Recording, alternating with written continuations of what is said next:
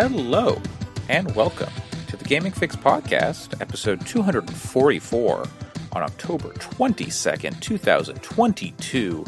I am your host, Andre Cole, aka The Wet Gamer, aka your partner's favorite trick the devil pulled. I'm joined today by Pat. um man uh i i that's i was ready for a lot of potential Mm-hmm. ideas based on what um but i guess probably um god i don't even have an answer for that Okay. There, there's the classic uh, dinosaur bones. Uh, yeah i know that's there- I, I know that's I mean, we talked about this, there's um, we talked about dinosaur bones. convincing women they look better in their makeup. Um, oh right you yeah know, uh, it's, uh, I don't know, It's anything, anything you want can be a trick the devil pulled. Uh, um Earth is capitalism round. Capital. There, there you go. That's your favorite. That's your favorite trick the devil. Well. I guess I'm I'm taking favorite in this context to mean the, the, one uh, that you hate the most. okay, sure, uh, that's totally fair. It is the most devilish of them all. Uh, and also joining us from the, from the spirit, from the beyond. Uh, she's not dead, but she's not with us today. Allison. she said That would be a hell of a if one of us if one of us died did a seance. the, immediately following the episode you were just like and joining us from the great beyond. that would be a hell of a Uh, way to remember that would them. that would be a hell of a hell of a segue. But no, Allison is on vacation and enjoying it.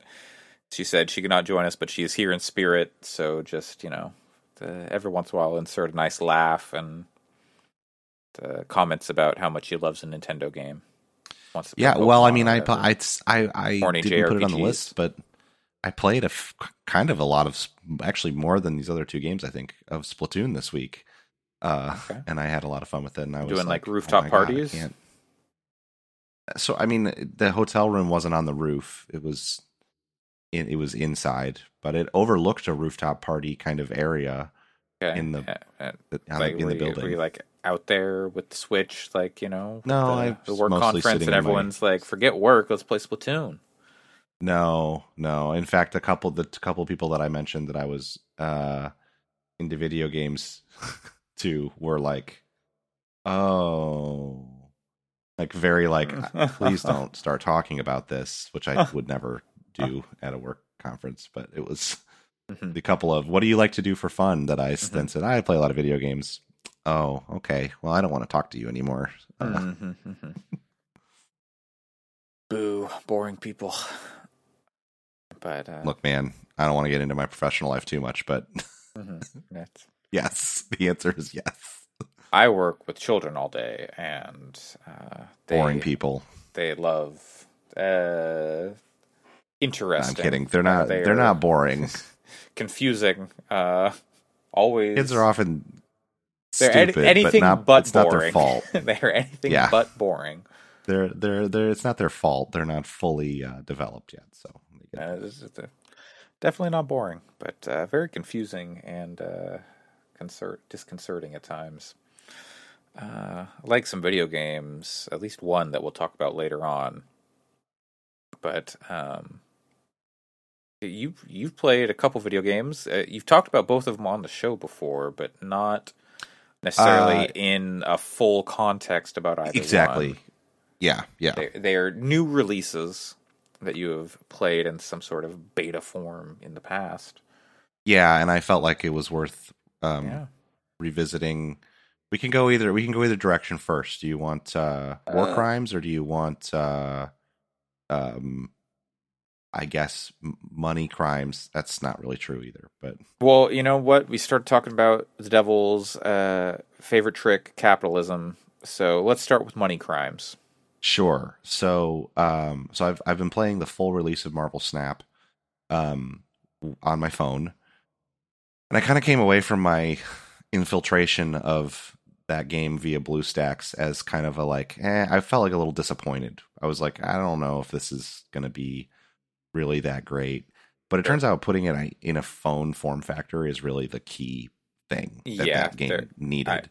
before you, as you were starting to talk, I was like, I wonder if putting it on the phone will have changed his opinion on it's totally yeah totally i think that that game is actually and playing more of it too Yeah. it turns out that that game is actually really slow to reveal a lot of the more interesting mechanics which is probably a good thing because for a lot of people i think that it's the fact that it seems extremely simple at first is is good because it's going to help them kind of ease into the mechanics but Sure. um you once you kind of finish you got to play like a few dozen matches of it to kind of get out of the the recruit battle pass or whatever is what they call it. It's basically like no but you can't even buy a battle pass until after. Because this is the other issue that i had with it playing it on on an android emulator was like holy shit the card variants are like $10 a piece you put 12 cards in your deck and some of the variants are really cool don't get me wrong. They look fantastic. Yeah, you mentioned really good like, art. 3D kind of effects or animated Well, so stuff. And it's interesting because that stuff isn't stuff you can pay for really. Oh, you can sort of indirectly. The way that it works is and i understand it and can explain it in a much more clear clear way now so i apologize if i'm kind of rehashing something from the past but it's i'm i understand it now. So Mhm. your car your cards level up as you use them. Right. and they start off as common and then you you level them up you know they get like points towards the every at the end of every match it like picks one of the cards in your deck. And it says okay this card got this much experience. As far as i can tell it's not tied to any it's all random which card gets the experience. And it doesn't really matter so it's fine that it's random. It gets enough experience and then it levels up to uncommon and it does a frame break and you pay some of the free to play credits which i have not seen be any kind of issue. I've always had more than enough to do everything i want to do i don't know if that changes later but um and it'll frame break. And now the art like kind of comes out the edges of the card and it isn't contained to the card. And it's cool. It looks cool. And then you level it up again and it'll go from uncommon to rare and it'll go 3d and so now it's like got this like kind of it'll like kind of move back and forth when you examine it. It has like a 3d effect. Again pretty cool. And then when you upgrade it from rare to epic it becomes animated not like really animated but like a like motion comic kind of animated like spider-man's webbing will like kind of yeah, be, like, a move and stuff. and, uh, particle Yeah. effects or something. and there's several more levels of rarity i don't know what they do Okay. beyond the animated and i don't really want to find out i'd rather see it on my Yeah. own when i get a card there because it's it's pretty fun to watch the cards level up when a card levels up your collection level levels up so from common to uncommon you only gain one collection level. But when you're upgrading to the higher tiers of rarity which take more between them obviously um you are going to your collection level increases a lot more. When your collection level goes up for the first like 20 levels you get a set card as a reward every like four collection levels or something. And then there's also like credits and what they're called boosters. That's what the experience for the cards is it'll give you it'll randomly boost one of your cards so then after you hit a certain point you, it sort of becomes a gacha but don't don't worry too much about that yet because when you hit a new collection level you'll get a random card instead of one of the set instead of a set one Hmm. but there's no rarities to these cards. The like rarity thing is all just them leveling up from your use.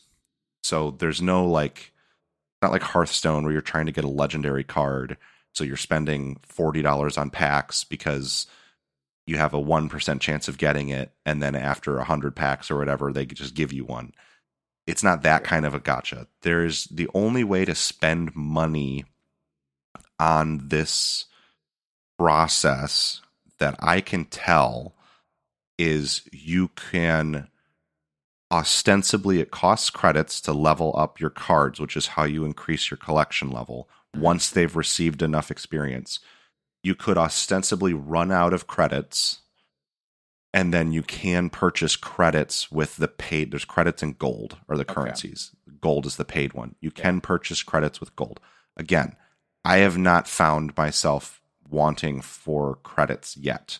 I've always had a balance of around a thousand, and it costs like when you start to get to the higher tier, like to go to Epic, I think costs three hundred credits. So it, I assume as you're getting very high in the collection level, I can anticipate needing to spend a little bit of money on credits or to grind them. Yeah. To some extent. Right now, it doesn't really feel like a grind. The other nice thing about it is that I, I have like 35, 40 cards at this point, and you don't need to get multiple copies of cards like in most card games, which is probably my least favorite part about collectible card games and especially digital collectible card games because it's stupid to me that it's like I got to pull four copies of this digital card in order for it to have a what's called a play set so I can have four of them in my deck. Instead, the thing that Snap does that I'm not saying I think is better than something like Magic, but it's cool that it's different is it is these 12 card decks and 12 cards is not a lot of cards. And so you but but but but really when you make a Magic the Gathering deck, you're probably only really picking out 20 to 25 cards at most because you're going to put duplicates of them in the deck to make it more likely that you'll Yeah. draw them. Yeah. So paring it down to just saying no, 12 single instances of each card is cool. And at first I thought that the game was very simple and just kind of like it didn't like your card choice mattered, but like it's almost like war or something. But as I've played the game more, there's there are a lot of synergies in there that get very interesting and there become a lot of very interesting like card like one interaction that's on the very simpler side. I have uh nightcrawler. Nightcrawler we play him um he's costs one energy and he has two power. And the way that this game works as a refresher for people it's very simple. There's three locations and each of the locations actually has an effect that both players are affected by and they're revealed one turn at a time over the course of the game starting on the left and then the middle and then the right location gets revealed.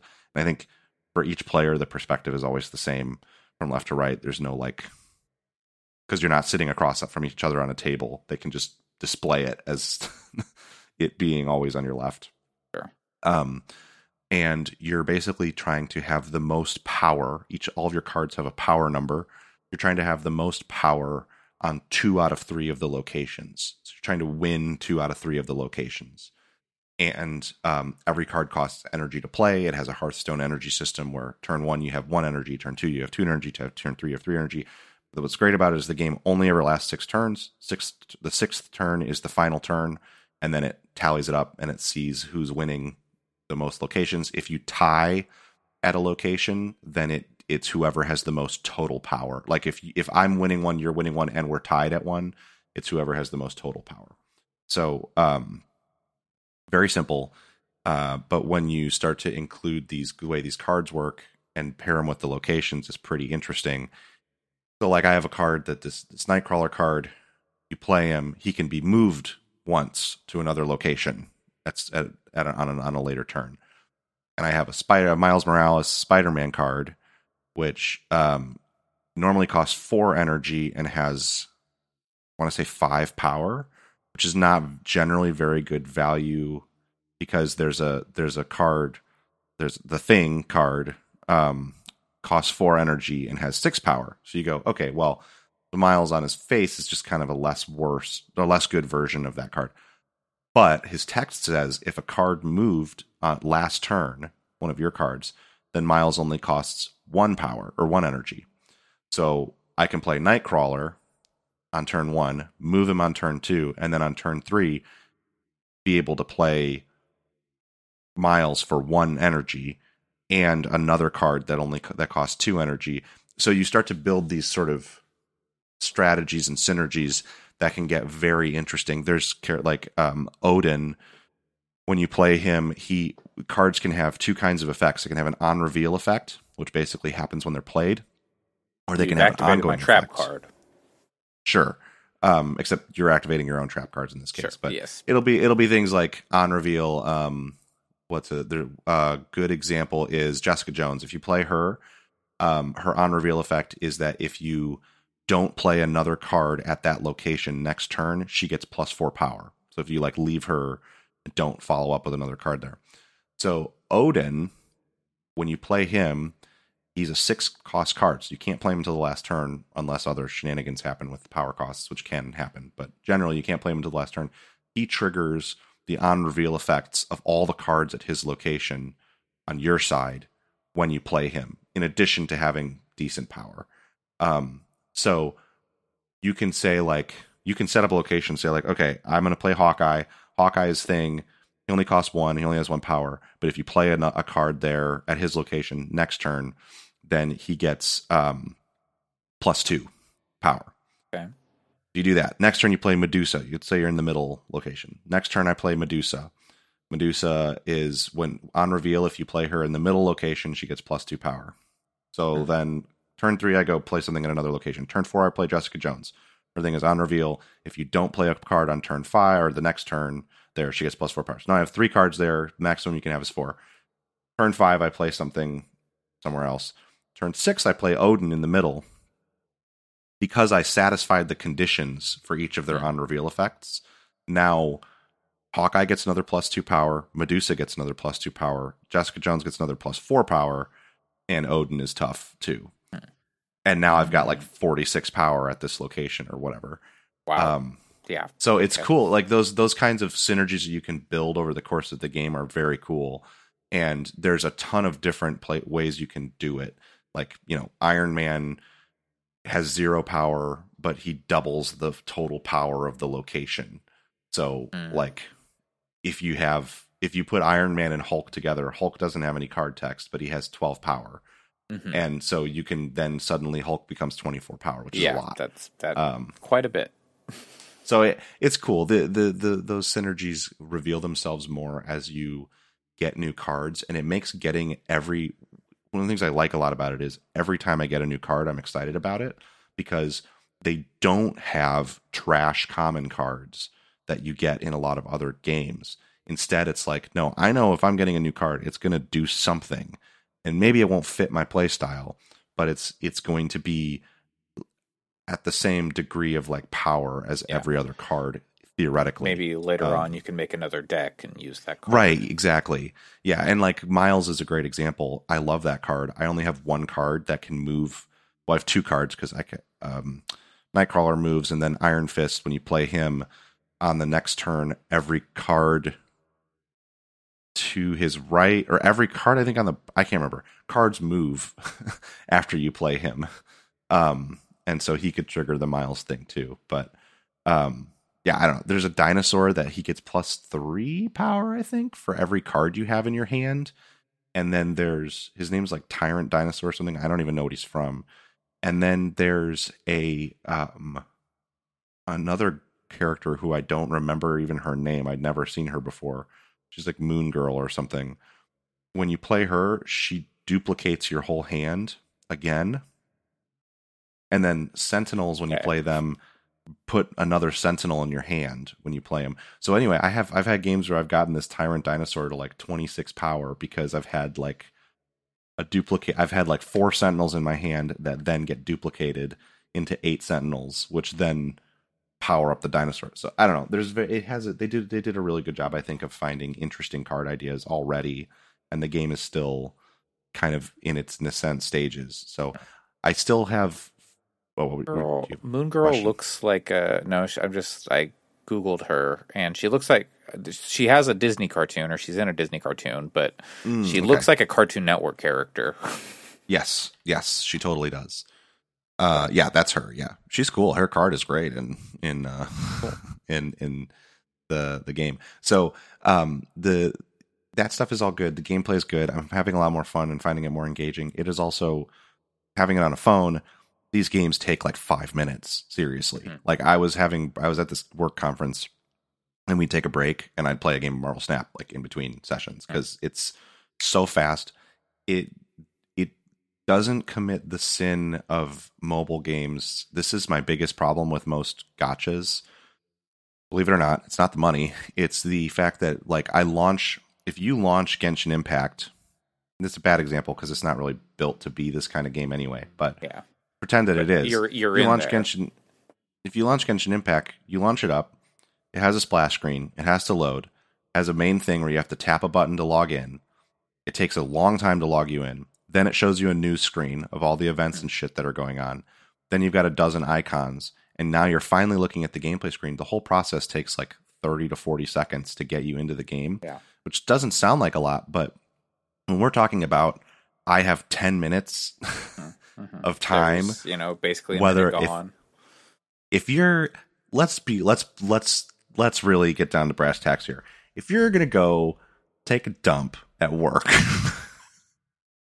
you don't have time to stare at splash screens if you want to play a game for five minutes while you're using the bathroom. There's only one type of splash you've got time for, and it's not a splash. screen. exactly and and marvel snap there's still a little bit of a load when you launch it it's not perfect but it pretty much it loads in about five seconds and then the play button is right there and you just go um and and i think that that's really helpful for it to like i was waiting for a train uh to come back from the airport last night and i knew the train was going to be there in 10 minutes but i was like i have time to play a game on of, of snap while i wait for it and it's perfect. I think it works really well for that. And um, the last thing I'll say about it is that the now I understand the monetization in a little bit better way. Before I was very frustrated at the pricing of the variants because I think they're very cool and I would like to buy like if these variants were four to five dollars a piece, I probably would have bought several of them.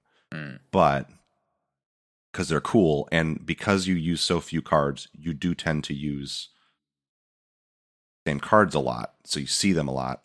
Um, but I cannot justify paying ten fucking dollars for a pixel version of Mhm. Jessica Jones. It's just not going to happen. I bought their like two dollar intro pack or whatever, which gave you enough currency to buy one, and I bought a very cool.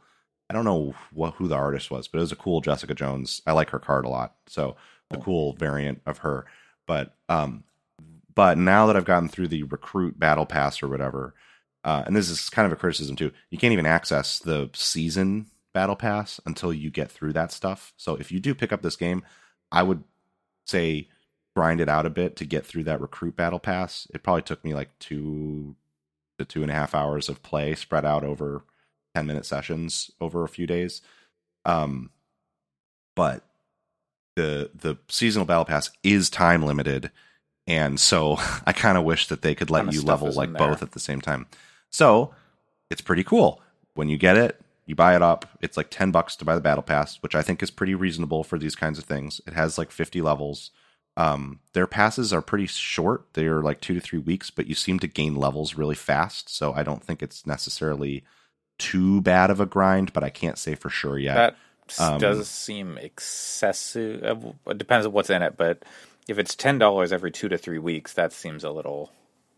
i don't and, know like, that some it's people going to lot of- be Some people pay I- way more than that in these types of games, but Well, yeah, and I don't think that it's going to necessarily be two to three weeks all the time. I know Mm, this mhm, particular one has about three weeks left on it. I think two two weeks and four days or something like that. Um, all I know is when I looked at it, I didn't go, "God damn it, another one of these!" Like I didn't get frustrated at it, and Mhm. I'm I am primed to be frustrated at a battle pass because I'm trying to do like three of them right now, and it's. It, salient given the conversation that that you guys had with Chris a couple weeks ago. It's just it's a lot. Yeah. In this pass though, um, there are uh, you when you buy it up front, you get a Miles Morales Spider Man, which is not just a variant of Spider Man. Miles and Spider Man have t- there's Peter Parker and Miles, and they both have different abilities. Um, and uh, so you get that, and then the the this the pass has stuff like I'm looking now. I actually I got the for 15 bucks you can get one that already comes with 10 levels. It's shitty that they do that, but that's what I got cuz I was kind of like I don't know if I'm going to have time to do this and I like this game so I'm happy I'm willing to throw Sure. them 15 bucks. Um but you get uh, you get that miles card and then uh you know, I'm looking I've got some credits at level 2. I've got miles boosters, which is the thing that levels up the card in here. There's some gold. You can get um you can't buy the battle pass with gold, so you can't do the thing where you earn enough to buy the next one. uh, But you can get a thousand gold, which is about fifteen bucks worth of Mm, currency just from leveling it up to spend on variants or credits or whatever. There's like player icons. I got this I got Carnage in it, which is a card. Mhm. Um and Harrelson uh, Carnage or Mm, comic book Carnage. He's pretty cool looking. I like Carnage. He's he. His text says on reveal, destroy your other cards here, plus two power for each card destroyed. So he eats all of your other cards and then gets two power stronger for each of them, Sure. which is Mm-hmm.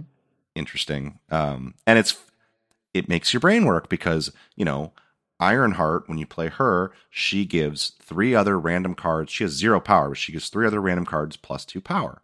Hmm. So she spreads six power around your other cards. You can strategically play her so that you know which three cards she's going to give power to. If you only have three cards out, you play her on turn Yeah. three or four.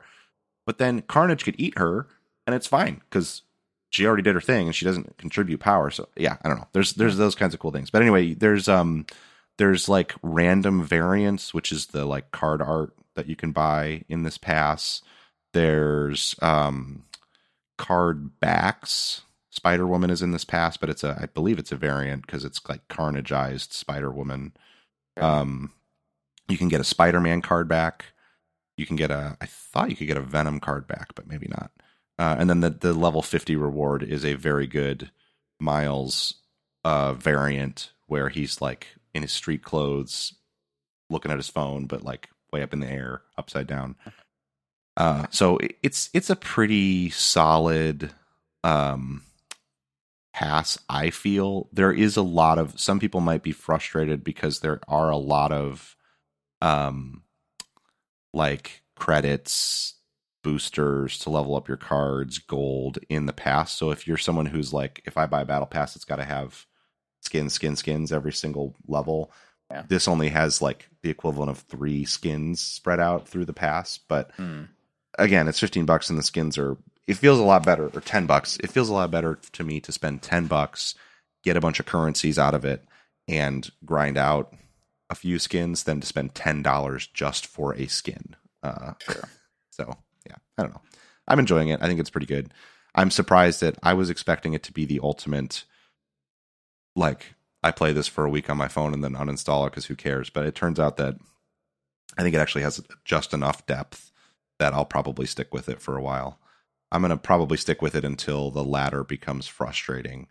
Because Sure. kind of the only way to play it is ranked. There isn't Mhm. really, there's only one button to press, and it's play Mhm. and um you once you get through the tutorial stuff you're you start getting into the ranks and you lose points when you lose and you gain points when you win so Mhm. if i can hit a if you if it does the thing it should do which is stabilize you somewhere where you're winning 50% of the time Yeah. fine but if it turns into a thing where i'm like boosting up and getting into higher levels and then losing a bunch and falling back down that's not that Yeah. fun that's part of what got me Oh, to stop playing hearthstone I see. So you're here to complain about skill based matchmaking.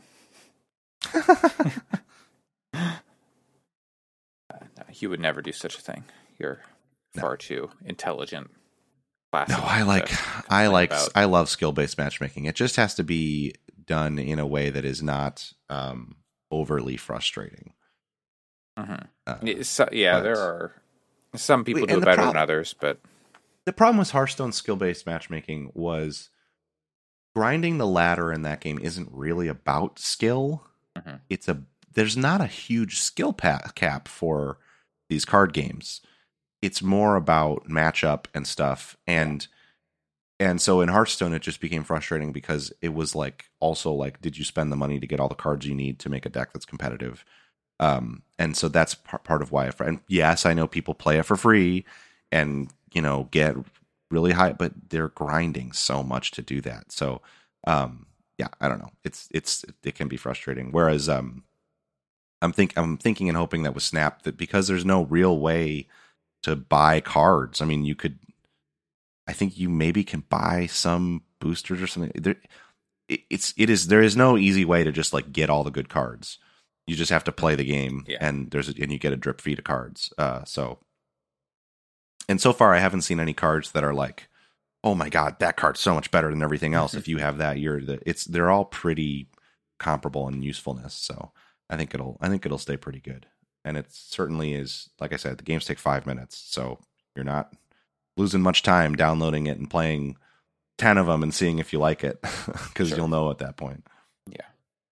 All right. Well, that's Marvel Snap out now on mobile devices in North America. I will and say- the rest of the world, I assume, because it was only. In, I think like, it's everywhere. I Australia think it's, I think it's global. It was it was in a lot of territories actually. It was in Hmm. like uh, Philippines and Australia and other parts of Southeast Asia, and then I think they rolled it out in like um, Italy or somewhere. Like there were some European places I think that had it. I don't know. Um, it was a lot of places, but now it's everywhere. Uh, I will say too, they have a st- they have an early access Steam client, and it's fine. It is literally just an Android emulator, I think. Um, This- that bugs me because- so much. yeah, I know. It's it's just it truly is just like the phone, and then it has like old arcade game Mhm. port style like art on the sides. Oh, Uh, so it doesn't even. Fit, it's not even the aspect ratio I- of your monitor. Uh, yeah, yeah. So I tried to play the Yu-Gi-Oh game. It's the same thing as that. it- yeah, but the Yu-Gi-Oh game doesn't even have the art on the sides. It's just like a nine Oh, by it's just sixteen. black. It's just sixteen by nine or nine by sixteen, like in the middle of your screen. so I don't. No, it's not even black. It's just that's it's it's the dim- the window is the dimensions of a phone. Oh, you can just full like- screen Marvel Snap at least. yeah, okay. Art is But, maybe like, generous because I think it's point? just. like why I think it's you? just like.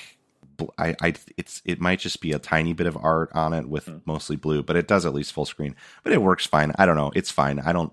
I can see booting it up to play a few games. What I will say is that if you start playing, I started and I just kind of started over. I didn't carry my progress in from my Android experience or my emulator experience. So when I with that I had used my kind of junk mail email to make the account in Mm-hmm. the Android emulator that I used. On my phone, I signed in with my Apple ID. Mhm. The you can only sign into the PC client through Steam with a Google account. That's why I think it's running an Android emulator underneath it. Mm. Um, and so, and at first I was like, does this mean I can't transfer anything? No. Once you, if you're signed in on iOS with your Apple account, you can then go into the settings and also link a Google account to it. However, if I tried to link my junk mail Google account that I used, it would say, aw snap, haha, this account's already in use. Mhm. So instead, I had to link my other Gmail account, which is fine. I don't care. It's Yeah. fine. It was the Gmail account. The one I'm now using for my real progress is the one I signed up for the beta with anyway, so it's fine. Mhm. Um, if you start the Steam client and do not sign in right up front at the splash screen, it will then go, okay, you've started the tutorial, and then when you get to the tutorial, it'll go, do you want to link in link a, a Google account? And if you try to link one at that point, it'll say, sorry, your Steam account already is a branch. It's already an account that's got progress to it. You can't bring in progress from somewhere. So this is a PSA. If you start playing on PC, do the tutorial and then immediately link the Google account you want to play with on your phone. And then if you start on your phone from there, make sure you sign in to that before you do the tutorial. And vice versa. If you start on your phone, make sure you, it's bad. It's stupid. There Mhm. is a recovery system. You can delete your accounts so Mhm. that you can fix it, but it takes 30 day up to 30 days for your account to get deleted apparently because I think they're doing they're probably doing it manually when people request to delete Yeah. accounts Mhm. um, there's probably literally a help desk person there clicking through and deleting the accounts. Mhm. So just be careful. Make sure that whatever device you're playing on second, that you sign in before you hit play, and so that and if you start seeing the tutorial, like if the tutorial pops up, it, what worked for me on Steam was to uninstall because I accidentally clicked play. The result, the thing that worked was to uninstall the game on Steam and then Mhm. reinstall it. And then it was like, okay, never mind. You didn't actually get far enough in the process for an account to be made for you Yeah, on Steam in their system. So it's a little finicky That- there. yeah, that is. Fixable, but fixable with some frustration and just a not great experience. Yeah, that that sounds needlessly complex and convoluted. And you would figure with how much time they were in beta and being Yeah, I, I don't know the size I of think the it's a studio, two- but that just seems they're pretty small, but either way, I think it's a two way street with that account shit because I think that a lot mm-hmm. of those, if Apple and Google would just play nice with each other, it would have alleviated half of the problems for me because, Yeah. like, you know, it's it you can't use your Apple account on PC for some Yeah. fucking reason, and Yeah. I don't know, it's all just a God forbid Steam and Apple. God, all of up. these account systems hate each other, and all of them refuse to like deal with each other effectively. So Mhm. It's madness. But what can what can we do? Just complain. I yeah, I've got some fucking shit to complain about, but uh, we'll we'll hold that. Uh, it's unrelated to video games. Uh, but you also played, I believe, the the campaign you said you started on Call of Duty, a Modern Warfare Two. This time it's two yes. year. yeah. Um. So I need to preface this with a, a, a disclaimer. The last Modern Warfare game super whitewashed US war crimes, ascribed them to Russia. Like there was a bunch of dumb garbage in that campaign that is extremely propagandistic and problematic.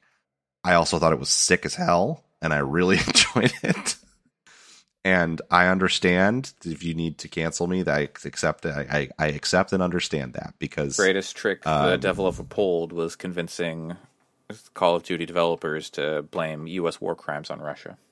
Well, and it turns out that the reason that all that stuff happened, from what I understand, is basically their plot.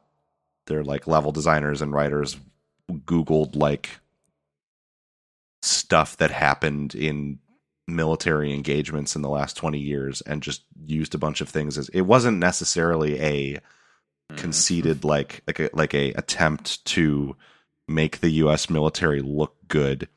And who knows, maybe they're lying. They could have been lying, but the interviews and stories I read was more just like no, we read the Wikipedia article about the Highway of Death and it sounded like it would be a sick Call of Duty level, which you could argue is worse. I don't know. I'm not saying that that makes it better, but it's this. Yeah. Wow. un- unfortunately, what I have to report to you is that it was a pretty sick Call of Duty level. uh, so I don't know. It's all fucked from the, the whole way down, and you know, meanwhile, war imperialism sucks shit, and won't release the Advanced Wars. Yeah, I don't know, man. It's all a, it's all a mess, and I'm, I'm yeah.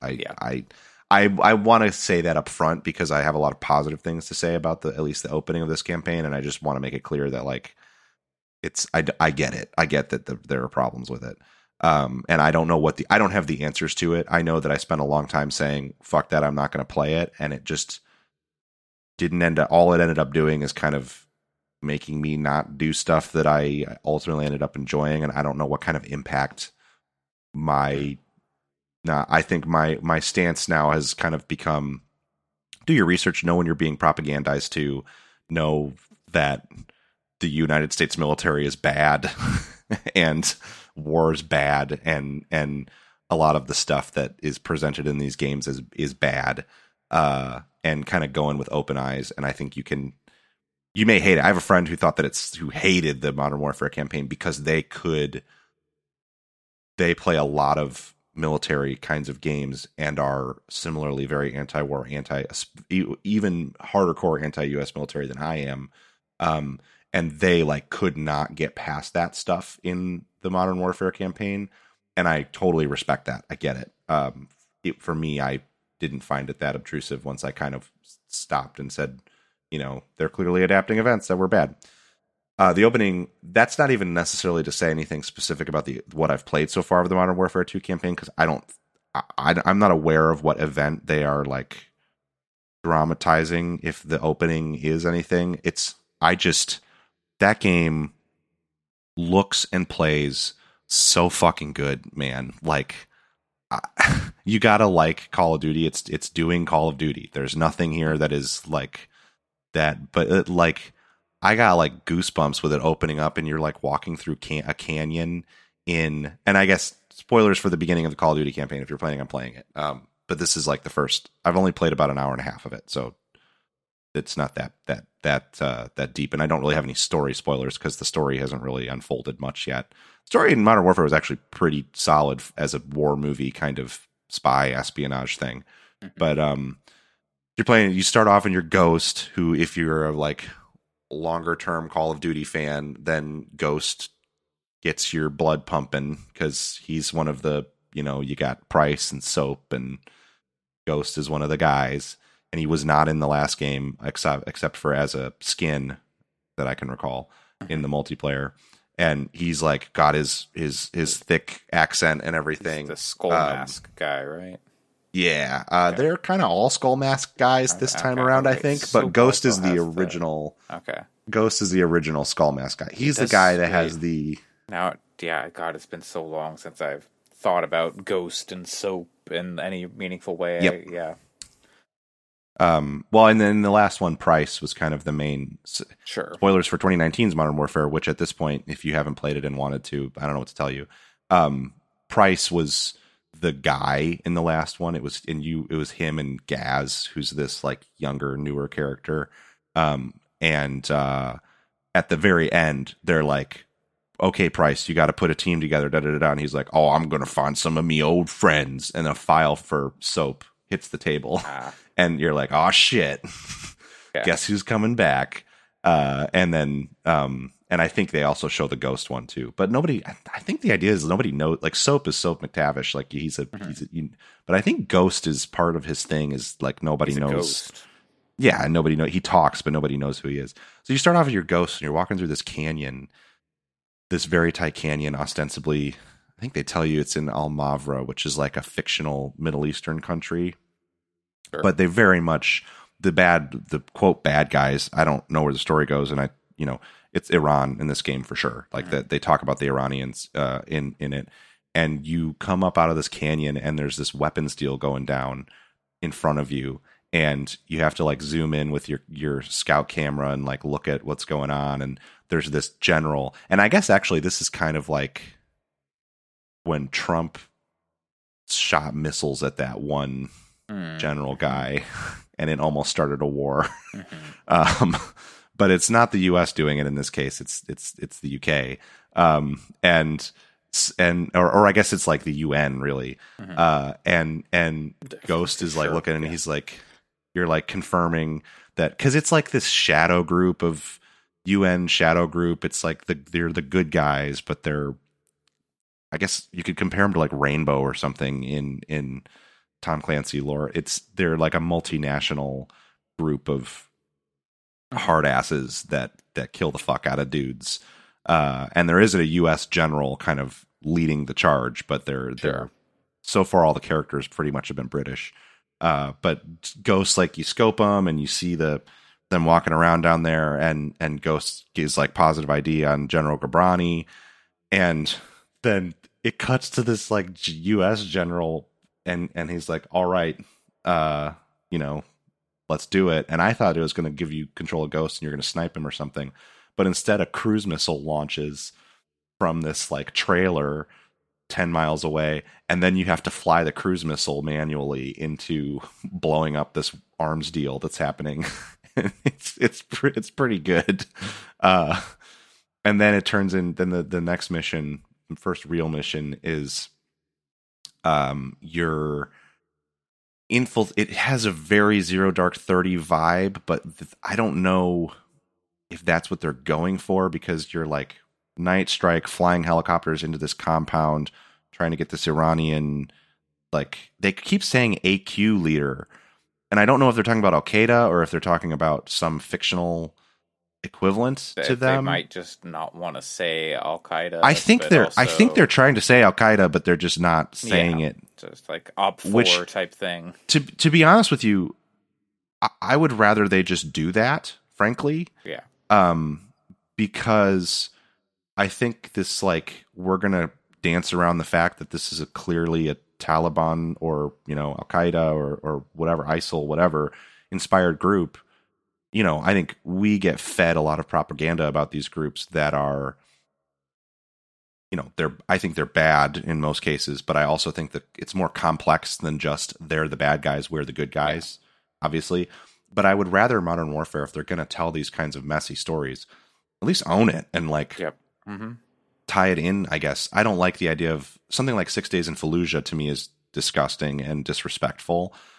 But if you're going to tell as long as you're talking about fictional characters anyway I don't have a problem with them tying them a little closer, I guess, to some real world um, organizations.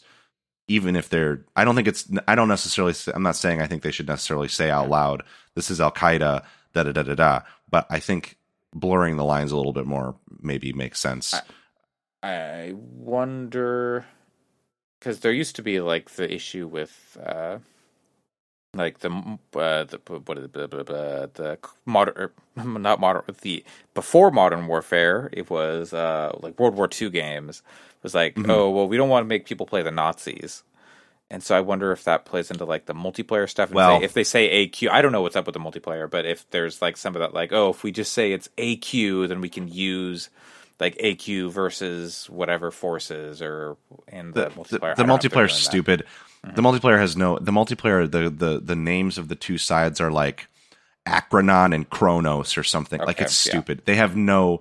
There's no. You can't tell. There's like American looking people on both sides. Yeah. You can't tell at all. There is actually some kind of ridiculous story to the multiplayer okay. that is separate from all this. It's like technically it's in the same universe, I guess, they told it through Warzone. It's extremely stupid. It's really bad. And actually, this is the point I'm trying to make: is there's this there was this story that they tried to spin off of the main campaign story to oh. get the multiplayer going last time around. That was like there's this Russian insurgency group, and they have like all this plut- this plutonium or something, and it was just dumb. It was it was like this stuff doesn't happen. There's no. It's so disconnected from reality and that's i guess more what i'm saying is less that i want them to be like let me shoot al qaeda people i don't care i don't i'm not saying they need to use the same name yeah. but it's much more interesting to me the idea that you're scouting an arms deal between iran and a terrorist group i think that's it hews much closer to reality i guess and if they're going to go with these realistic themes i do think that's more interesting it also is much more messy potentially but mm-hmm. i would rather a story attempt something like that than no, we've got these Russian bad guys who have nuclear material material and they're going to build a doomsday device. That's kind of stupid. Like it's yeah. not it's it's it's not very interesting. I would rather have the story be a little more I don't know, realistic I guess is kind of the word, but something that is a little more inspired by um uh uh things like Zero Dark 30 or whatever. Um tons of potential there for it to be more problematic. But again, I said what I said earlier. So anyway, this uh, this mission where you go in in the in the night mission, you're flying the helicopters in, and I thought it was going to be a very, you know, we land the helicopters, we go in, you have to like house clear. Instead, though, the helicopter, one of the helicopters gets shot down, and then mm-hmm. it goes turns into more of a Black Hawk Down situation where you've got to like at night move through this compound and get to the helicopter to try to save some of the people that were in the helicopter that got shot down. Um, and it just looks incredible. Like the the lighting at night and everything is so good, and it's not even pushing hardware that crazy. I just left it on whatever it defaulted to, and it ran really well for me on my 2070 Super and kind of older CPU. And you know, it has the like shock moments of like, oh, you came into this room and there's a dead guy and his his his wife is grabbing the gun and you just got to make a split second decision. And and so it's there's a moment like that but they don't linger on it the way they used to. It's more just like oh look at what you did. someone's shooting at me. Oh, you're no no it's ashamed it's, of your words and deeds. No it's just like yeah i gotta shoot her because she's shooting a gun at me. Um and uh, I think they just do a good job. I'm playing on the hardened difficulty, so that's like one step up from there's like easy there's like recruit regular hardened veteran and then there's a then realistic and realistic you have to beat it once to play it on that level. Mm. and hardened feels like a really good mix to me. Like i can't i can only take a couple of shots before i go down. It feels kind of like the multiplayer in terms of how easy it is to die which means that taking cover and like mounting and stuff like that matters a lot. And there's this scene after you go through these houses and the houses are really good because it's like unhardened, if you just walk around a corner and you're standing there, you'll die. So you have to be very strategic and flash corners and, and kind of poke around and take shots. It doesn't, it's not doing in that sequence the Call of Duty thing of just spawning dozens of enemies to come at you. You really do have like five enemies in this house and you have to kind of maneuver around and take them out. And then, um, you get down to this area with this crashed helicopter, and then it does do the thing where you're defending the helicopter, and there's just swarms of enemies coming at you and it's pretty cool. And eventually, like tanks show up, and then you get the A10 Warthog flying over and delivering ordnance and doing the whole like gun firing the gun and and it's all a really impressive spectacle. Uh, so I I uh, I'm excited to play more of it. I'm gonna I'm probably gonna to to kind of run through a lot of that campaign this weekend because uh, it's it's good and like I said, it play it just plays really really well. The the shooting and and movement feel really good and uh, and and I'm very excited to see the the rest of the the crazy the stuff that they do. Um, I've heard that the primary inspirations actually for this campaign, the stuff I did so far was very military focused, but the primary inspirations, I guess, for this campaign are Sicario and No Country for Old Men. Um, eventually, it shifts, and most of the game actually takes place in Mexico. Uh, so we'll see. I mean, I don't know. That's there's obviously plenty of room for uh-huh. really problematic garbage there. Uh-huh. Um, uh-huh. but uh, but I'm interested to see because I love those movies. Actually, watched No Country for Old Men on the plane back yesterday to refresh on it, and they're two really, really, really incredible movies. So if they actually took the points of those movies too, it could mean that it's uh there's it's a pretty smart story. Uh and and everything I've heard from people is that they're pretty into the campaign so far too. I, I haven't heard a bunch of I'm not that tapped into the Call of Duty community, but I have a friend who will like share he reads all the Reddit posts and he'll share people's weird complaints, and it sounds like it's generally being pretty well received. So I don't know. It's good. Cool. I'm excited for multiplayer. I would, I would be interested in checking out the campaign based on what you've said, but also there's no way to do it's that without s- buying the, the seventy bucks. Yeah, yeah it's expensive. Like, yeah. I'm not interested in the multiplayer and yeah, I don't think that, I don't think anyone so. should buy this for just the campaign. But it is going to have raids though. Is that part of Warzone or is that part of? Oh, maybe Warfare? it is. I, think, I can't remember. I don't, I don't know. Um, okay.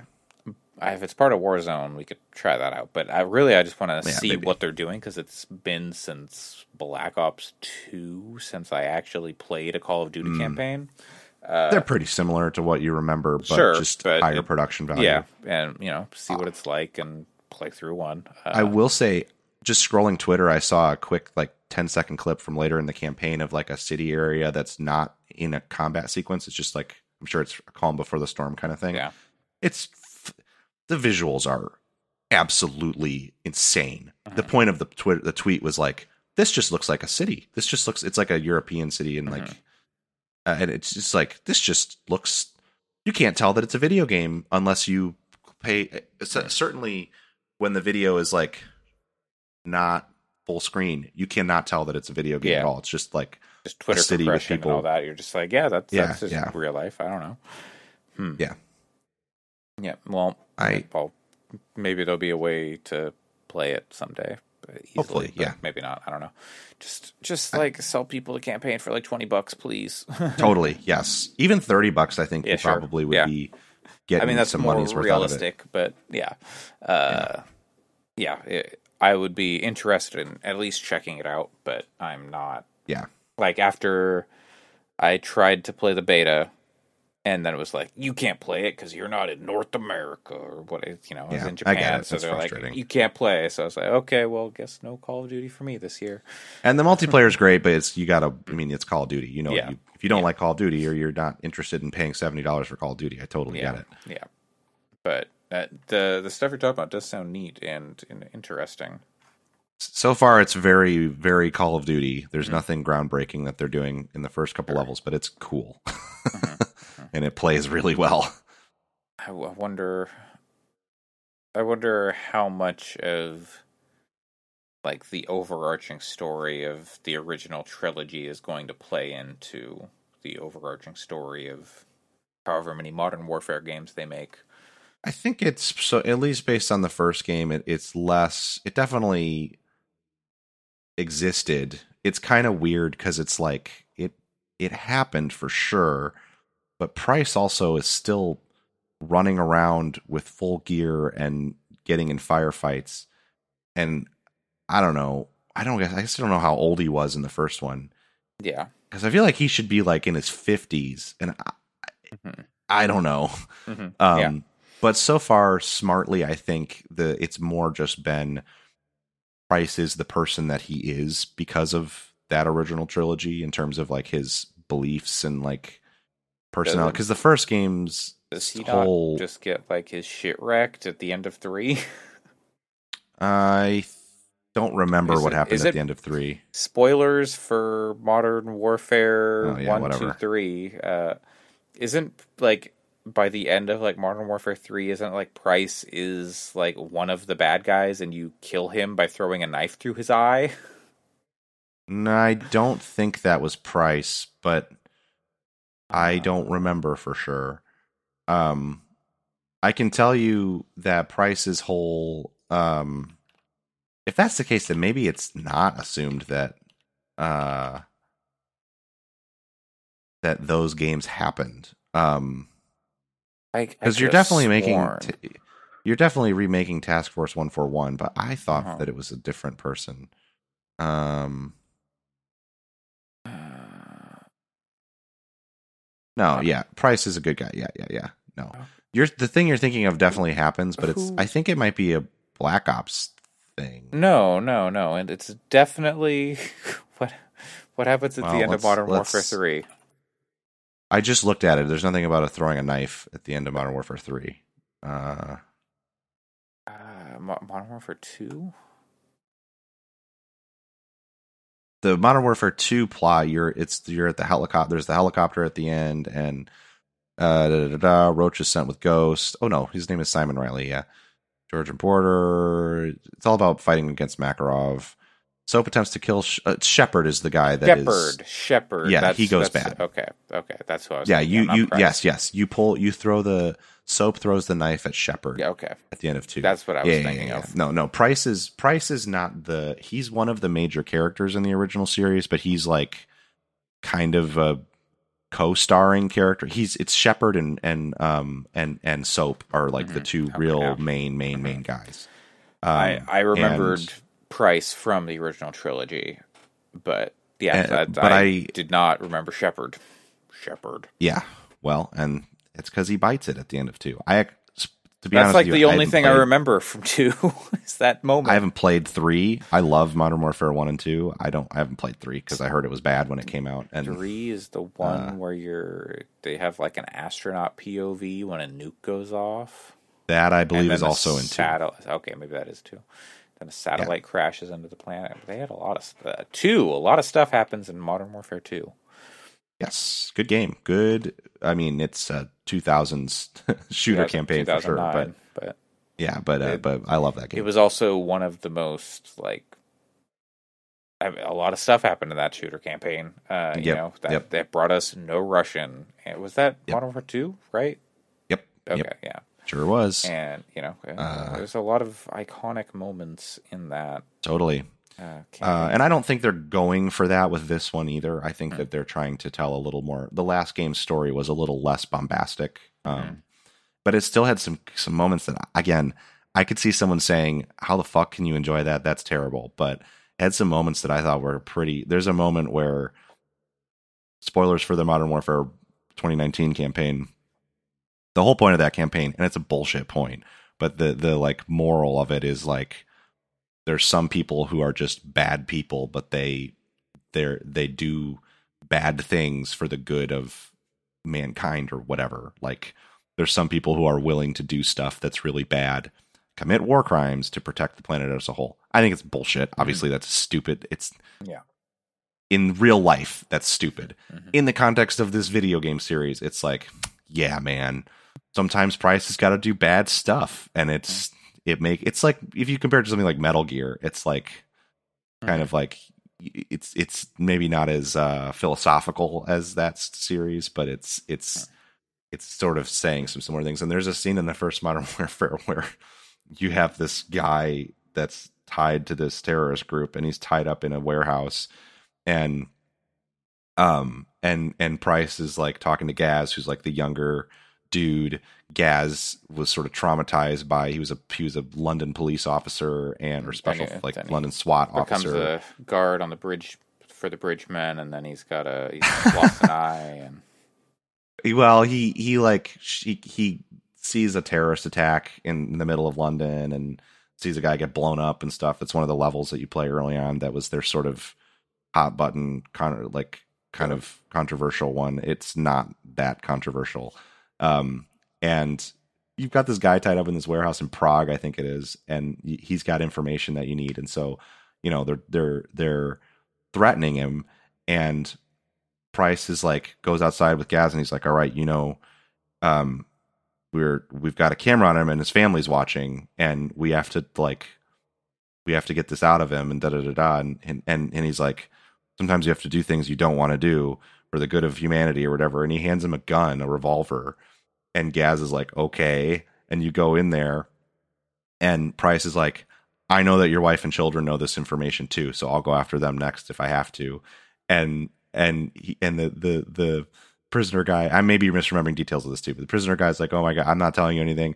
And then you walk up with Gaz, and Price is like, well, if you won't tell us anything, then you don't have any value to us. And your wife and child are going to watch you die. And he's like, please don't shoot me. Please don't shoot me. And then it gives you the prompt to like mm-hmm. blow this guy's brains out. And then you pull the trigger and it clicks and nothing happens.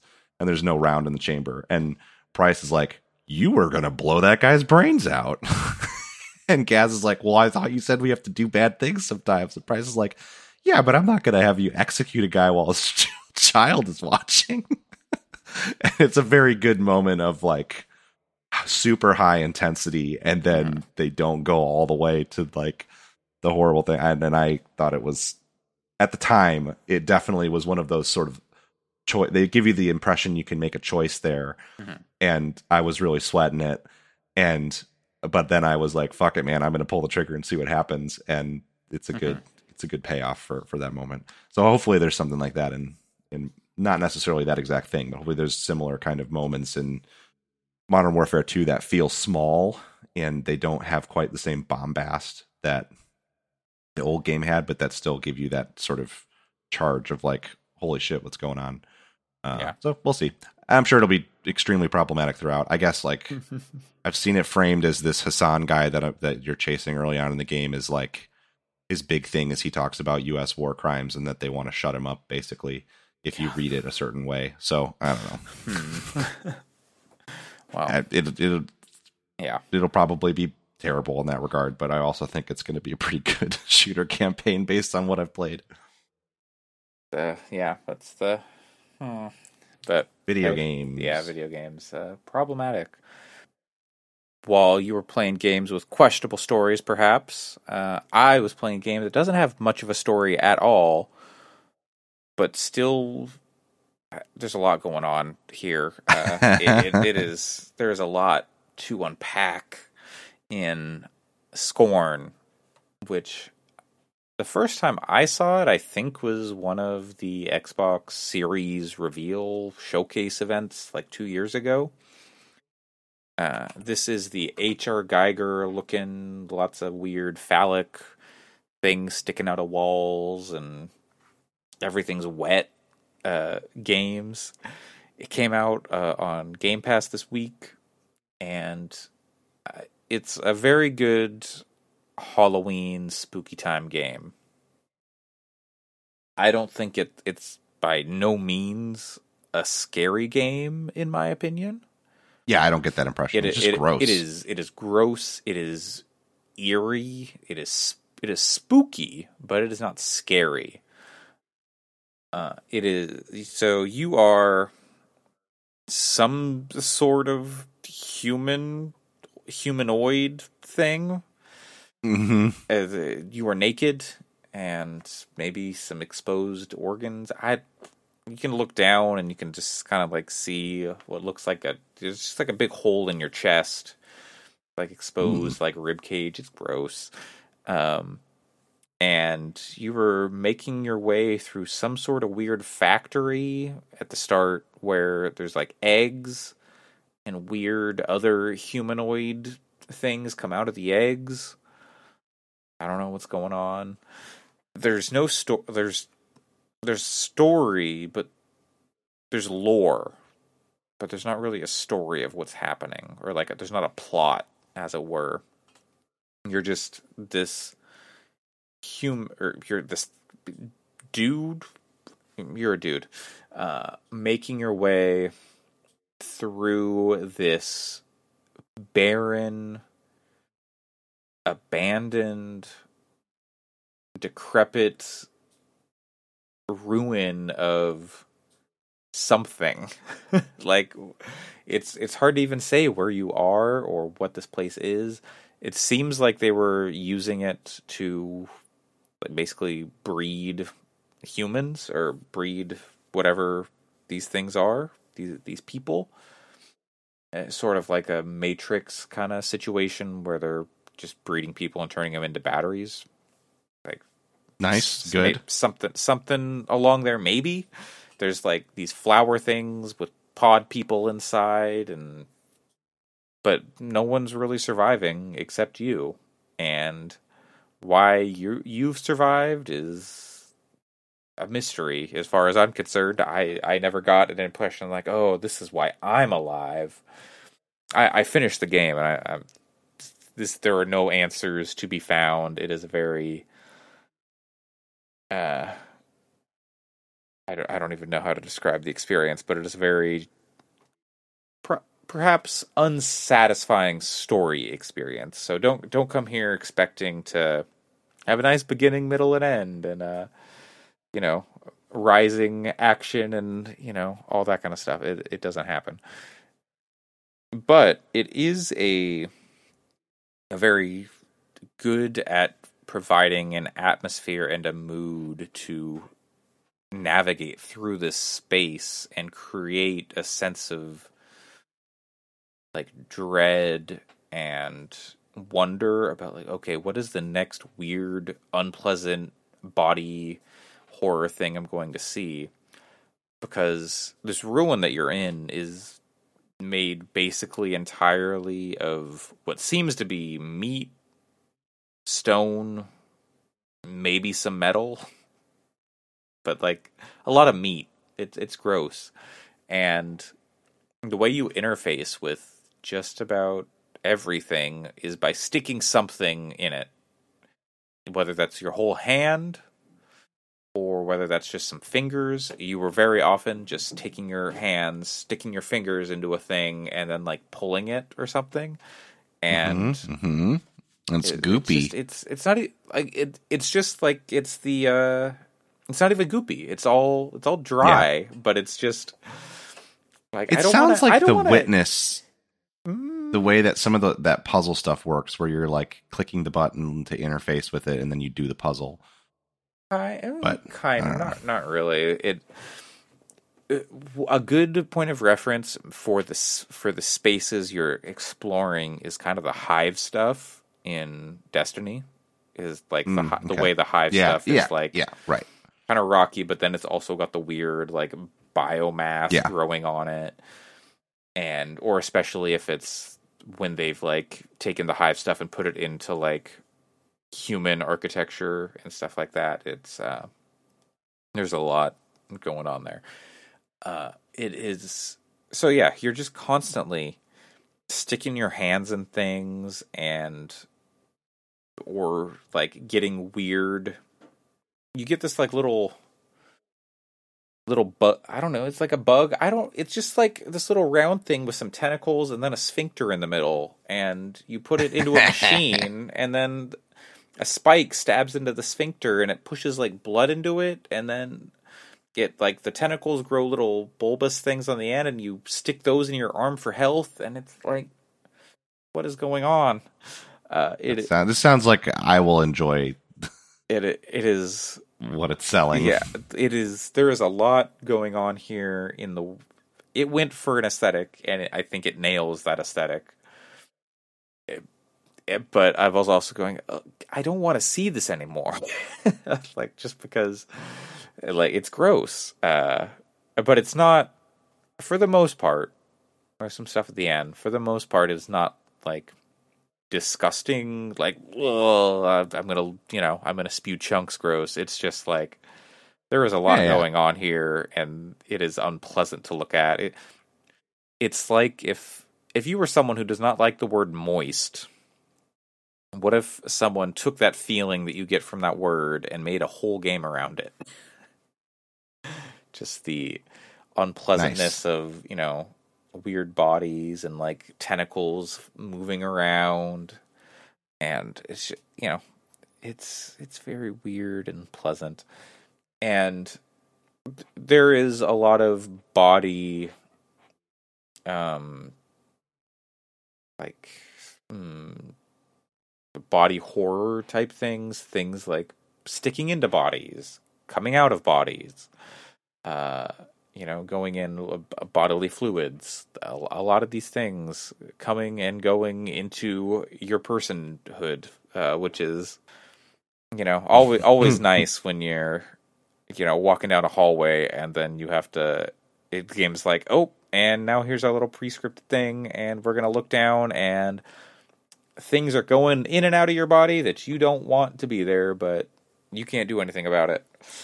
Uh, you would, but I. So one of my criticisms of the game is I didn't under. I I don't know why. That like that whole thing is happening. It's it's a very important thing to whatever happens in the game, but you never. It doesn't answer any questions about it which is a bummer. Yeah. But the other criticism I have of it is there's a there there's combat in the game and it is completely superfluous. It seems like they yeah. put the combat in there because they're like we need to have something that isn't just like these simple puzzles. And the puzzles are not all like do have some complexity to them and like do take time to figure it out. And it's some of them are obscure enough that you really have to like think for a while and like I got stuck for a little bit going what the hell am I supposed to do uh, and I like that stuff was actually all for the most part pretty good combat's not not good uh, you were very no, yeah, it seems like that's it's pretty rough. Yeah, it, it's very slow. You do get as the game progresses, you get more and more ability uh, or more weapons that make the combat makes the combat less uh, burdensome. But it's just it's not fun and it's doesn't add anything to the game. It's not like in Resident Evil where you're like, okay, the like the combat is its own puzzle or like I've got Mr. X chasing me and I gotta gotta run away. It's just you got some enemies and they run at you and they're really good at hitting you and they take too much time to kill and then you're like, oh shit, I don't have any health. I've only got like two bars of health. If someone hits me, I'm dead. I don't have it I can't like do any actual fighting. And then you keep getting sent back to a checkpoint, and you have to watch some stupid cutscenes. And you're only say yeah. like you know if you want to go back even further, you're going back forty minutes or whatever. Less because you figured out where you're supposed to go and you can kind of speed through some things, but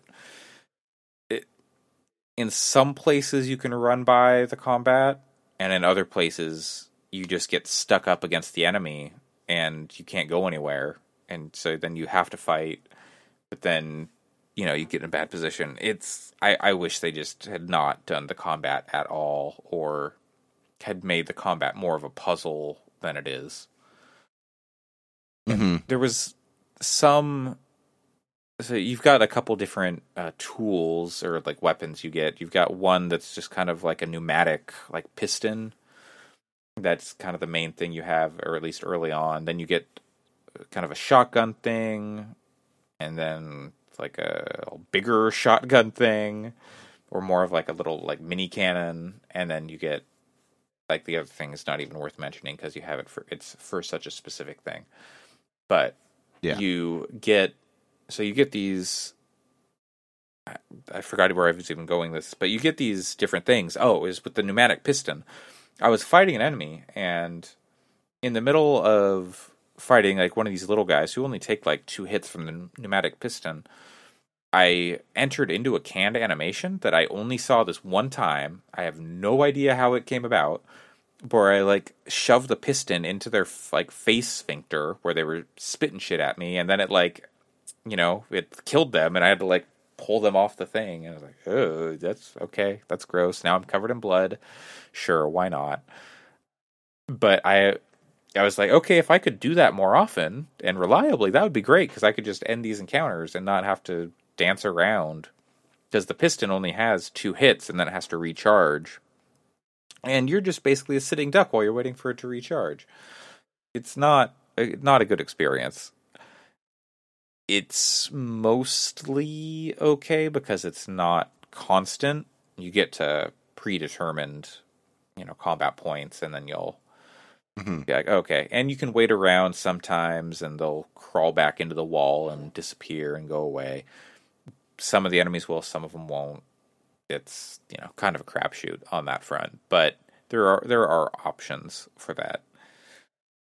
Uh, it is it's it's a very neat game that you know struggles because of because of that. I think, uh, but everything else about it is so strong. The aesthetic, the design of the the spaces, the puzzles are challenging enough and obtuse enough where you have to think about it and not just like rush through everything but then sometimes I was like, where where the hell am I supposed? Okay, I can see like through this window. I can see this room here. Like I I should go in this room, but how do I get in that room? And then wander around for ten minutes, and then see, oh, I just like didn't look. I like turned too quickly when I came down the staircase, and I didn't see to the left there was another hallway or something like that. Now, which is a little frustrating. It would be nice if I don't even know how you solve that problem just without putting a big pointing sign or a waypoint or whatever, which I don't think the game needs because it's the mm-hmm. spaces are small enough and dense enough that you can. There's not like infinite places you can go, but sometimes you just miss the turn. You're like, oh, that happened to me several times. So I then I wander around for like 10, 20 minutes and I go, oh, here's where I'm supposed to go. Okay here's where the acid is to melt the body so I can go in the other hallway. Or, you know, whatever it is. Uh, but there were a lot of moments where I was just like, okay, what is this thing? Oh, this, what is going on here? Okay, I, I guess we're doing this. Um, which was neat. And then I got to the point where it's like, oh, okay, no, yeah, this is just like all super phallic now. There's like Kama Sutra statues, and this Hell is yeah. just like a statue with a big old dick.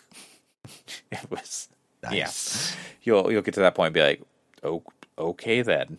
Uh, like it's just it's statues of people going at it. It's statues of people's big dicks. It's it was much more like when that game was being when the game was being shown, everyone's like, "Oh yeah, it's the Dick game" because they've got like you know stuff coming in and out of walls and those trailers and whatnot. But no, it's really the Dick, the Dick game forever. Uh, but it is it is a neat thing. It's on Game Pass. I think forty dollars would, which is what it is on Steam, I believe. I think that's a little steep because like, yeah, that's without the biggest without the narrative without a narrative. I think that's where it gets a little steep for me. Um, if there's a narrative there, I think maybe I'd find that more maybe more appropriate. But yeah, that's kind of the thing that I've heard um, in a lot of the reviews for it, which kind of stabilized on Steam, and now it's not getting hammered as hard. But it was it was you know combat's not very good, which I kind of assumed that would be the case yeah. from early on and what they showed. I don't know. I'm not saying that I am like more intuitive than other people, but when they showed those trailers, I was like, the art design in this game looks sick. It looks a lot like Myst to me, um, in terms of a lot of the puzzle gameplay, and the combat seems like it's going to be something you do a few times. That is kind of frustrating when you do it. Yeah. That's sort of what my impression of it was. So it's everything you're saying is mm-hmm. to me like okay, so I think I'm probably mm-hmm. my expectations are probably in the right place to have a good time with this game. But I've also heard, I mean, people complain about the length, and I'm usually the kind of person that's like, get over mm-hmm. it. Like I'm not. The classic is Gone Home, which is mm-hmm. like two and a half, three hours long, and was twenty bucks, and I'm kind of like, whatever, man. Like, Yeah. it's worth Yeah. it because that that experience is so powerful. Yeah. But it sounds like this game is good but not great and kind of short. So forty dollars does sound like a lot. Yeah, and mm, like I said, if I think if there was a narrative there, and this is going to vary for different people, right? Like some people will just vibe so hard with the aesthetic that it will be totally worth it. I don't think it's too short. I don't think it's too long. I think it's a great length. Uh, if it was any longer, I'd probably be like, eh. And I, I think they, I maybe it was from you that I was hearing that people were like, eh, it doesn't really stick the ending, or like it, it has good vibes for it, good being they they do Oh, yeah, yeah, well, yeah. not not chill vibes, uh, but it's it's got it does its thing well for maybe like the first half or something, and then it falls apart. But I think it does. I think it does its thing really well through the whole thing, through the whole game, the whole experience. But without a without a narrative, which is often what I like in a game, uh, it is forty dollars is a hard sell. But I I still think it's like a, a good experience and worth playing. And if you're into the H.R. Giger, you know, Alien, or I don't even know what other really popular stuff is H.R. Giger, but Uh, mostly, he was an artist. yeah, yeah, yeah. was- Just I'm, I'm trying a- to think like you know, Alien being like a popular uh, pop culture. Yeah, I mean that was his m- thing. biggest pop culture thing for sure. He, uh, I don't, I'm sure that he contributed to some other I'm sure, art, but yeah. like, yeah, uh, he was involved in Jodorowsky's Dune okay, yeah, before that was killed. Um, but otherwise, just Alien, Mhm. really. Like he did. Looks like he was a creative consultant for a film called Killer Condom. Uh, oh, I no, I think that's I think that thing is actually in um, Scorn. Sure. He was he he he worked on Species and Species 2, hmm Okay, which are he designed Sil, which is the the and and so like Mhm. he designed Yeah. like little things Yeah. here and there. He did the artwork for a movie called Future Kill Mhm. for a poster. Yeah. He cr- designed the creatures in Tokyo, the last megalopolis. yeah. when Um, when you So look, he apparently at he did a his art when you go to look at uh, H.R. Giger art, you're just like, oh yeah, no, this is Scorn. It's like all of they owe Giger so much. Yeah. Oh yeah, yeah. I'm sure, and I think they've been pretty open about yeah. that being the inspiration. There's nothing. Um, apparently, he did a design for a Batmobile for Batman Forever that they did not end up using. That was radically different uh, and alien, more like weird looking. Um, Oh my god, you can Google H.R. Giger Batmobile and it, yeah, mm-hmm. yeah, this uh, thing is just like an X. I don't know if Uh, this maybe it's not it. I don't know. is.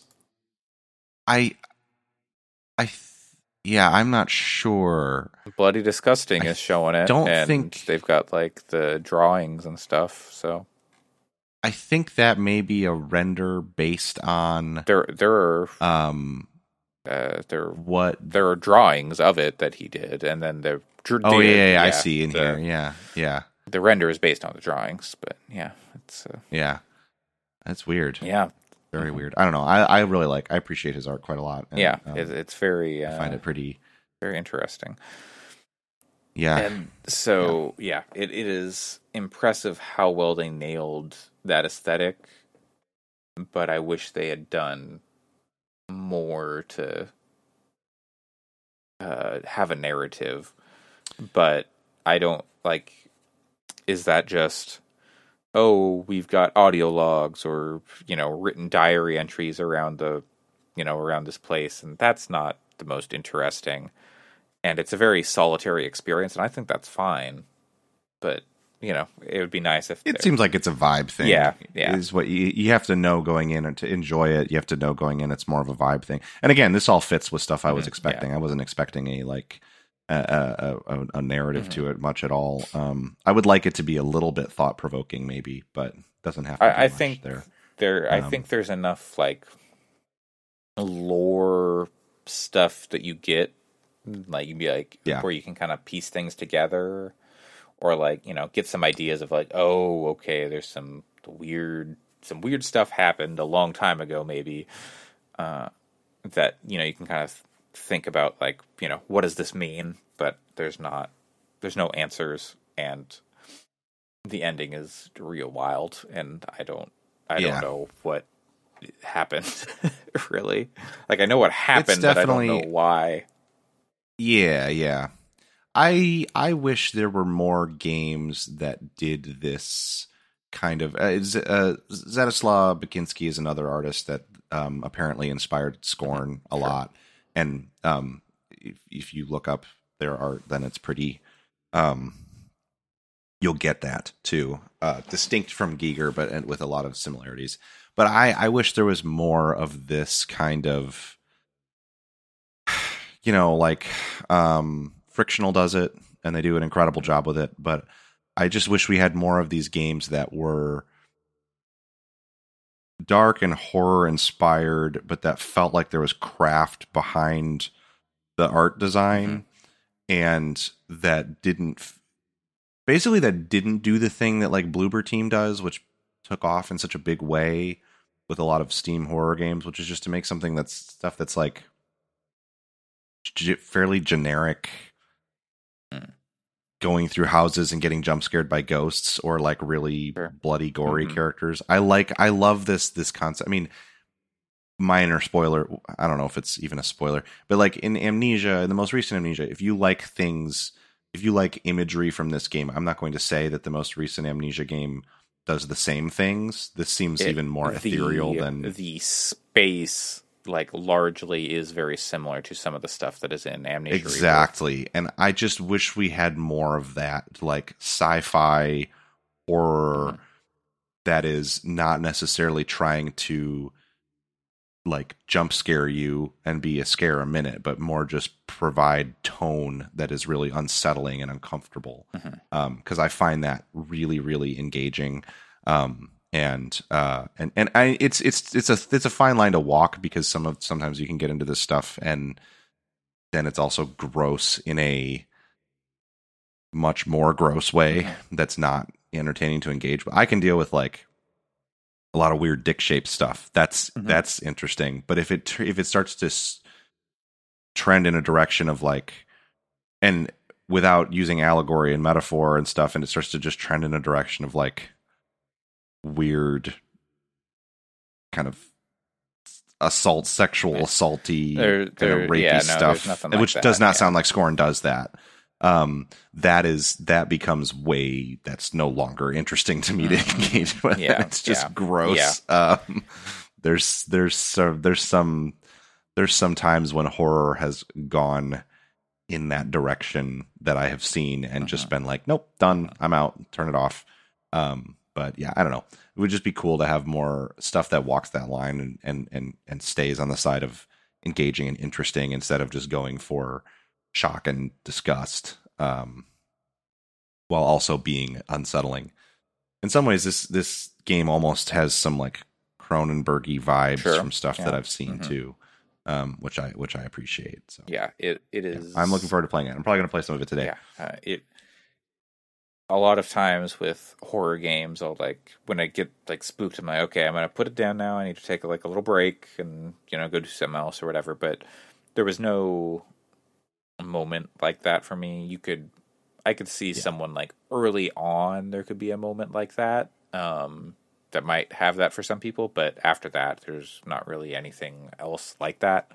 And it's not even like it's a little bit of a jump scare but it's you'll get to it. And it it's it's like the only time it happens in the game uh, which is very interesting um they were just like we're gonna Yeah. do this one thing and then we're gonna kind of just Which is good. I think that's only stuff- vibes I, I hesitate to say that I think jump scares suck because I do think that they can be effective Mhm. at times in putting you in a um in a position of um of unsettling Mhm. you and of there's things like you know I won't spoil it for people who haven't seen it because it's relatively recent but like Nope for example I haven't seen it yet. I loved it. The beginning of that movie and this will hopefully just make you want to watch it more. You're like, what the fuck was that? Like, what did I? Why? Why was that the beginning of this movie? And it's really unsettling and interesting and crazy amounts of tension. And then you very quickly realize, oh, f- fuck, we're going to go back to that at some point, aren't we? uh oh. I don't want to do that. and it's very, it's very effective. And I love it when, when games do that kind of stuff. And I think that sometimes, um, you know, Amnesia, not in any way similar to Nope, but Amnesia Rebirth does it where you're, when you're flying the plane early on, in the plane early on, and I, I mean, again, this very minor spoilers because it's the very beginning of the game, and you see a flash of like mm-hmm. This other place, yep. and you're like, oh, this is where this is going to go. uh, and and it's it's pretty intense and cool, and and I I, I just kind of love that stuff. Yeah. So anytime a game early on is willing to, or a piece of horror media early on is kind of willing to give you a preview of what you're maybe going to get it's, later yeah, on. It's not even or so or not even that preview, in this it's case. Just doing it. It does something that that does impact like I guess impacts gameplay, but also just it gives you like one little taste of a jump scare, and then it just goes back to its vibes thing, and is like yeah, yeah. It's not like especially going out of its way. Uh, I expected maybe okay, so maybe we'll just like do more kind of this stuff, but they didn't, which I was fine with. I think that I saw that I think sounds interesting to me. I don't know how effective it is, or if it even mm. You noticed it. It might just be bullshit. Is they talk about it in the marketing of being like you're in control 100% of the time mm-hmm. and that sometimes things can happen and you just miss them because you weren't looking in the right spot mm. and i don't know how real is how, how true that is but i think that's a potentially interesting I don't you know I'd have to see like an example. I mean, you wouldn't they, know if you missed exactly, it, right? exactly. And there's not like a reason um, to replay necessarily because there's not like, oh, I missed a lore entry. Um, so it says like the, this is the mm-hmm. exact language used. Cohesive lived-in world. Scorn takes place in an open-ended world with different interconnected regions. Each region is a maze-like structure with various rooms and paths to discover. All the storytelling happenings within in-game with no cutscenes to distract you, distract you from the grisly reality of the living, breathing world you're in. Keep your eyes open. The game won't show you any sympathy if you miss something important on your uneasy travels. That's what they. Yeah, that's how they uh, I, there's not that not that you're in control 100 yeah, percent of the time. You, I mean, yeah, because you do go into like kind of you do get locked into like okay now you got to watch this thing happen after you activate like a machine or whatever uh, which you know whatever sure. uh, it's all first person and that kind of stuff and then you sometimes you can move the camera around but and there's like a little bit of like oh you weren't looking at this thing so you missed it um, as you walked by something but it i felt like i saw kind of everything there was to see um, yeah. mostly. You know, maybe there was some things I didn't see, but I, I, I felt like I, I didn't feel like I missed something really. I'm at the end. I was like, what, just, what the fuck just happened? And then I went and I googled like, okay, is there another ending here? There's not another ending. There's only one ending. Yeah, so don't worry about that. But it definitely left questions like, okay, could I have done something else? There, there was some stuff early on, I guess there's some multiple solutions to some puzzles. So there was some stuff early on that I didn't interact with, even though like I could go and I could like, okay, I'm gonna activate this machine, but I didn't have the stuff like in position to like, okay, this machine is gonna move this thing over here, but I didn't have a thing for it to move, so it just kind of like did the crane thing, and then it's like, okay, and if I had something, I'd go over here and put it down, but I didn't have the thing, so it didn't do anything. And I don't know if there is yeah. actually a way to use that to do something, or if it's just there for like flavor. I don't know, but there it's it's a neat neat thing, and I'm definitely one I'm glad turned out the way it did, even if I wish the combat wasn't there. Uh, I, am glad this was a, a thing sure. worth checking out, and that I played through all of in like hmm, I don't know, it came out in like Tuesday or something. So I, I played through it all this week, and I haven't finished a lot of games this year, but it's like the perfect length and good for the season. So yeah, uh, I played on the Xbox Series S and looked great. Uh, a little bit of a few a few frame drops, maybe a little too much motion blur at times. I think probably playing only at 30 frames per second, but great on the Series S. I'm sure it's even better on Series X or PC. So nice. Yeah, I'm gonna play it on PC. I have it installed on totally Game Pass. There, it sounds like a very good case for a Game Pass game where you know not having to spend 40 bucks on it is uh, a a big way to come away feeling better about it. Definitely, definitely. Well, uh, also a thing you don't need to spend 40 bucks on this podcast.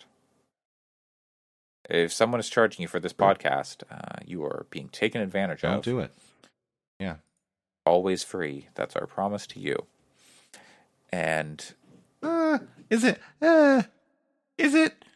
I don't know. Okay, we're gonna start putting. We're gonna put, go behind a paywall. Is that okay? Because Pat, Pat's got plans behind the scenes. I'm just saying. I'm just saying. I'm just saying. I don't have. I don't have any plans for that. But it seems like uh, I should shouldn't write checks my butt can't. Always cash. free. Exactly. Like always is a long time. That's, that's, that's true. That, that is very true. Uh, and who knows? Uh, we may not even be here. We may be turned into weird penis monsters in the future. Who could say? It's, it's very true. Penis monsters in your area? It's more likely than you think. Some would say that that's. Some would say that we already yeah, are. Hey, you know what? Uh, Scorn might agree. I don't know. Uh, I couldn't tell you. Could not tell you. Uh, but that is, I can tell you, that is going to do it for episode 244 of the Gaming Fix podcast on October 22nd, 2022. I've been your host, Andre Cole, aka The Wet Gamer, aka your partner's favorite trick the devil pulled. You can find me on Twitter at Coolslaw, C O O L S L 4 W. Pat, where can people find you? Find me at PJC Plays. Fantastic. You can find the podcast at Fix Podcasts on Twitter, and you can find Jeff Davis, the creator of a wonderful theme music, on Twitch, Twitter, and TikTok at Stranger Peace. S T R A N G E R E A C. We'll be back with another episode of podcast.